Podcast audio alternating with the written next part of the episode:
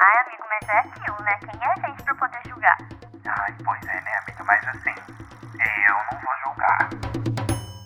Hello, people! Tudo bem? Eu sou Arthur Baroni e seja bem-vindo ao Não Vou Julgar. Chegamos aí ao nosso episódio número 13. É, gata. Ó, então antes da gente começar, lembra de classificar o programa aí na plataforma que você está escutando. A gente também está disponível em várias plataformas seja aqui no Spotify, no Apple Podcast, Google Podcasts, Amazon Music, é por aí, gata. Então isso também não é desculpa para você não enviar esse episódio para uma pessoa. Ela vai ter jeito de ouvir, porque a gente está em várias plataformas. E lembrando que a parte de podcasts aqui no Spotify é gratuita. Lembra de seguir a gente também no nosso perfil no Instagram, arroba não vou julgar pod.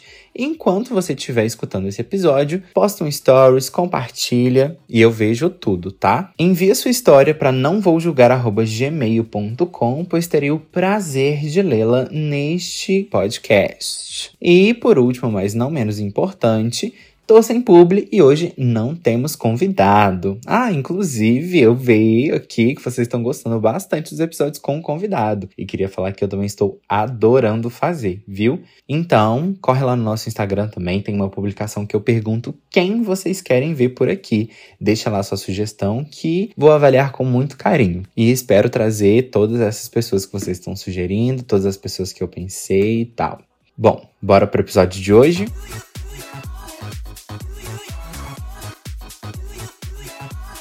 Como sempre, toda vez antes de começar, eu trago uma história pessoal. E como você viu, o episódio de hoje é sobre rolês aleatórios. E cara, quando eu comecei a escrever esse roteiro, eu falei assim: ai, vou ter que contar essa história. Carol, uma das minhas melhores amigas, a gente se conheceu na faculdade, mas a gente nunca tinha dado um rolê antes, junto e tal, só na faculdade. E aí a gente tava solteiro, aquela coisa toda, a gente queria ir pra uma festa e tal. E aqui em Juiz de Fora tinha uma festa chamada Som Aberto na UFJF, que era ótima, e tinha todo mês, e todo mundo ia. Então era tipo canal de graça, tinha DJ, ai, era ótimo, inclusive saudade de Som Aberto. E esse foi o meu primeiro rolê com a Carol. Só que bebida, a gente jovem, né? A gente não, não, não tinha a noção do que beber ou o quanto beber. A Carolina não tem até hoje. Mas é tudo sob controle. Eu também às vezes não tenho. E na primeira vez que eu fui sair com a menina, tipo, eu comentei dentro de sala e falei, ai, alguém vai no som aberto? Ela, ai, eu tô afim de ir. A gente nunca tinha conversado. E aí ela falou, ai, eu tô afim de ir, vamos junto e tal. Beleza, combinamos de ir junto. E naquele Primeiro dia eu falei, é, a gente vai ter que ser muito amigo. Por quê? Ah, obviamente, bebeu além da conta, a gente teve que voltar de ônibus para casa, ela me passou mal no meio da festa. E aí eu lembro que a gente tava voltando de ônibus e ela começou a gritar. Fora, era fora Temer ainda na época. Ela começou a gritar no meio do ônibus, o pessoal, o ônibus inteiro rindo da cara dela. E tive que carregar ela até em casa também, deixar ela na porta da casa dela e falei assim: Amiga, você consegue subir pelo menos a portaria? E ela, consigo. Aham, uhum, não consegui acertar a chave na fechadura. Tive que levar ela até literalmente na porta do apartamento dela. Quase que eu tive que dar banho, mas no primeiro rolê não rolou. E aí tive que deixar ela na porta do apartamento dela, Peguei uma coca, peguei uma água, dei remédio, deixei ela lá bonitinha e depois eu vim pra minha casa. Mas foi assim, um rolê super aleatório, porque eu nunca tinha saído com a menina na minha vida. Logo no primeiro rolê, ela me passa mal e eu tenho que cuidar dela. A sorte é que eu sou uma pessoa boa. É isso, amiga. É, você sabe que eu gosto muito de você desde esse primeiro dia. e aí, a partir disso, a maioria dos rolês que a gente dá sempre tem um que cuida do outro no final. Ai, ai, é isso. Vamos para o primeiro e-mail. Inimigas, amigas. Oi, amigo, e aí?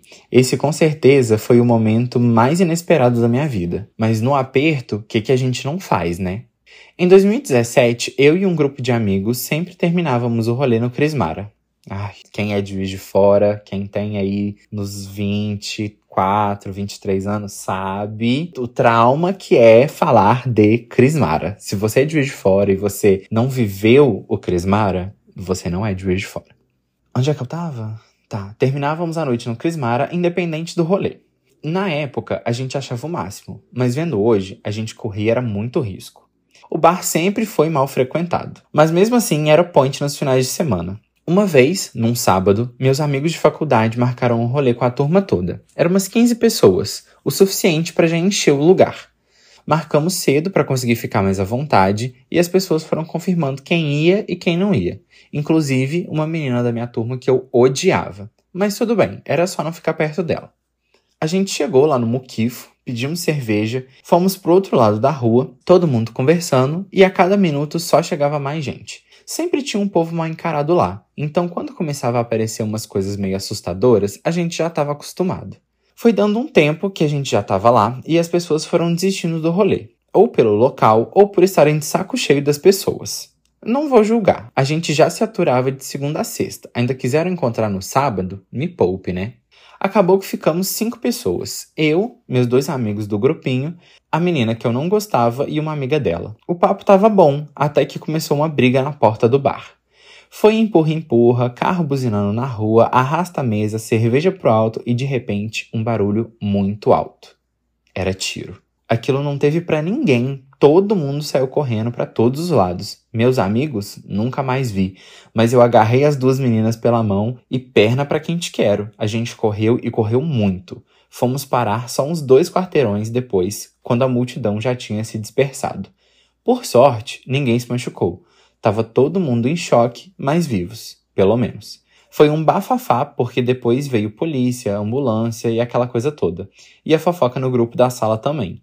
No fim, levei as duas meninas em casa para deixá-las em segurança, fomos o assunto da faculdade durante o mês e o ranço que eu tinha da menina passou. Descobri que ela só precisava amadurecer um pouquinho para ser mais gente boa.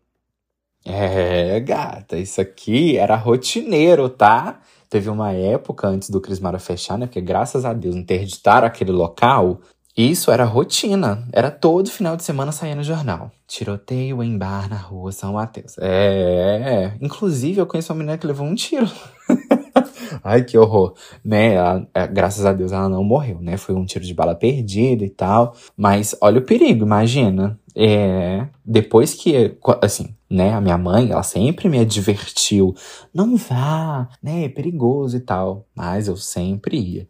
E aí, a partir do momento que começou a ficar barra pesada mesmo, acontecer esse tipo de coisa, e aí eu já dei uma parada de ir, mas ainda frequentava. Aí depois que a menina que eu conheço tomou o tiro lá, eu falei, o quê?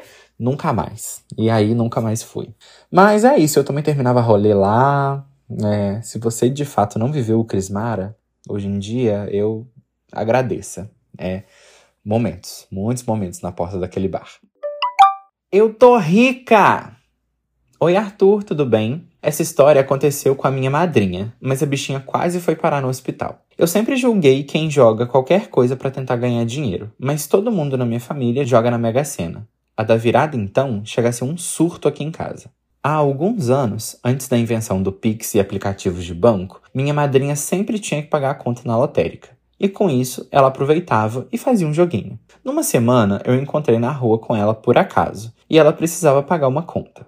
Fui com ela na lotérica e ela aproveitou para conferir o resultado do jogo que tinha feito na semana anterior.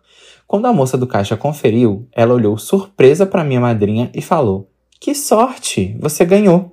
Na hora, minha madrinha viu até estrela. O coração dela acelerou, a pressão deu uma leve descompassada e ela comemorou. Ganhei? Meu Deus, não acredito. Quanto que eu ganhei, moça? Fala! Nesse momento, a mulher do caixa deve ter se arrependido de ter contado, porque a euforia dela era tanta que dava pena de acabar com ela. Então, a moça do caixa respondeu: 40 reais. O brilho. Sacanagem. o brilho da minha madrinha sumiu na hora. A alegria durou pouquíssimos segundos e ela respondeu: Só isso? E a caixa disse: Sim, a senhora jogou só dois reais.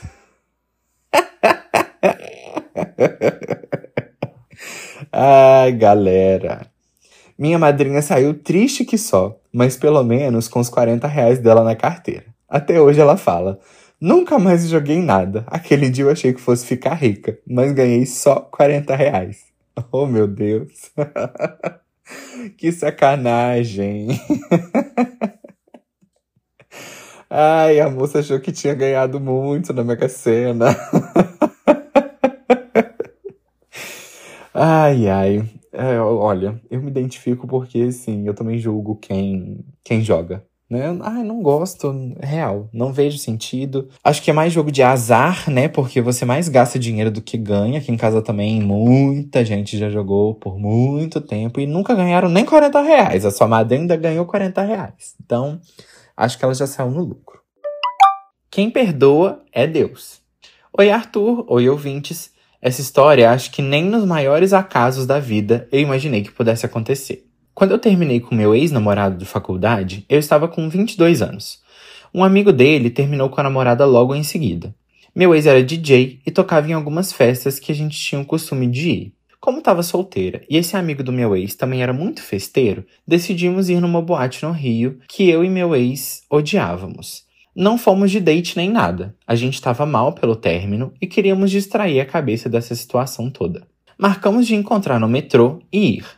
Fomos conversando, desabafando, até que chegamos na estação e teríamos que andar um pouco até chegar na boate. Compramos uma cerveja para já ir bebendo e chegamos. Já era quase meia-noite quando a gente entrou. Tava cheio, mas não lotado. E no meio da galera, quem que a gente encontra? O meu ex e a ex dele. De casal.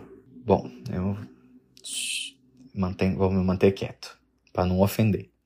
A gente ficou chocado. Tive que conversar muito com ele para não arrumar briga no meio da festa e dei a seguinte sugestão: Você tá solteiro, não tá? Eu também. E os dois lá também. A gente não deve nada para eles. Então vamos ficar de boa aqui, longe deles, tranquilos, sem briga e vamos aproveitar. Acabamos ficando perto do bar e curtindo um pagodinho. Bebida vai, bebida vem. A gente começou com uma proximidade meio suspeita e acabamos ficando também. Não me arrependo, porque, como eu disse, eu estava solteira e ele também. Surpreendentemente, aquele beijo foi ótimo. E para ele, aparentemente também, porque a gente ficou de casal o rolê todo. Voltamos juntos, mas cada um para sua casa. No dia seguinte, continuamos conversando sobre tudo. A gente também era amigo, e ele me chamou para um bar para ver o Fla-Flu que teria de tarde. Fiquei meio receosa, mas pensei de novo. Tô solteira e não devo nada a ninguém. Tô saindo com um amigo que você beijou a boca desse amigo, né? Bota um adendo aí nessa frase. Fomos pro bar, assistimos o jogo, torcemos, bebemos e estendemos a noite de domingo na casa dele. Me pareceu errado na hora? Sim, mas foi ótimo. É, amigo. amigo. a gente ficava um com o outro ocasionalmente, no início, e foi ficando mais frequente. Um dia a gente estava na praia, era sábado à tarde, e ele me falou: Olha, não sei o que você acha. Ele é carioca? Será que eu faço um sotaque carioca? Eu falo assim: Olha, não sei o que você acha, mas o que a gente tem é tão maneiro, tão bom, e foi muito do nada, mas eu tô afim de você. Esse sotaque foi péssimo. Não farei novamente, tá? Lembrete mental. Eu sou boa, mas boba não, nem delicada. Como um cavalo, eu retruquei. Afim eu sei que você tá, senão a gente não estaria ficando desse jeito. Mas se com afim você quer dizer que quer me pedir um namoro, a gente pode conversar. Ele sem graça respondeu: É, pô, é isso, mas a gente acabou de sair de um namoro. Às vezes a palavra ainda assusta, sabe? Eu vou parar, vou muito parar de fazer esse sotaque. de fato assustava. Mas eu tava tranquila. A gente conversou sobre ficarmos juntos. Eu tava meio relutante, pedi um tempo para pensar, pensei bem e vi que também tava afim dele. Então, aceitei. Isso já iria fazer quase oito meses que os dois tinham terminado. A gente não assumiu para ninguém, não postamos foto nem nada. Mas uma amiga fica sabendo, que conta para outra e para outra, e assim a fofoca espalha. A gente se dava super bem e cada dia que passava a gente gostava mais um do outro. Estamos juntos há sete anos, morando junto há três, obrigado pandemia, e no ano novo ele me pediu em noivado. Nunca imaginei que um rolê para esparecer a cabeça pós-término fosse render tanto assim. Ah, eu, gost... eu gostei. Nossa, que história bonita, amiga. Eu já sabia, né? No caso, eu que fiz o roteiro, eu que pedi pra contar. Mas olha, fofa. Ai, gente, inesperado. Um rolê aleatório que foi bom, né? Pensa que você podia ter levado um tiro, igual a outra menina lá de cima. Que ano novo!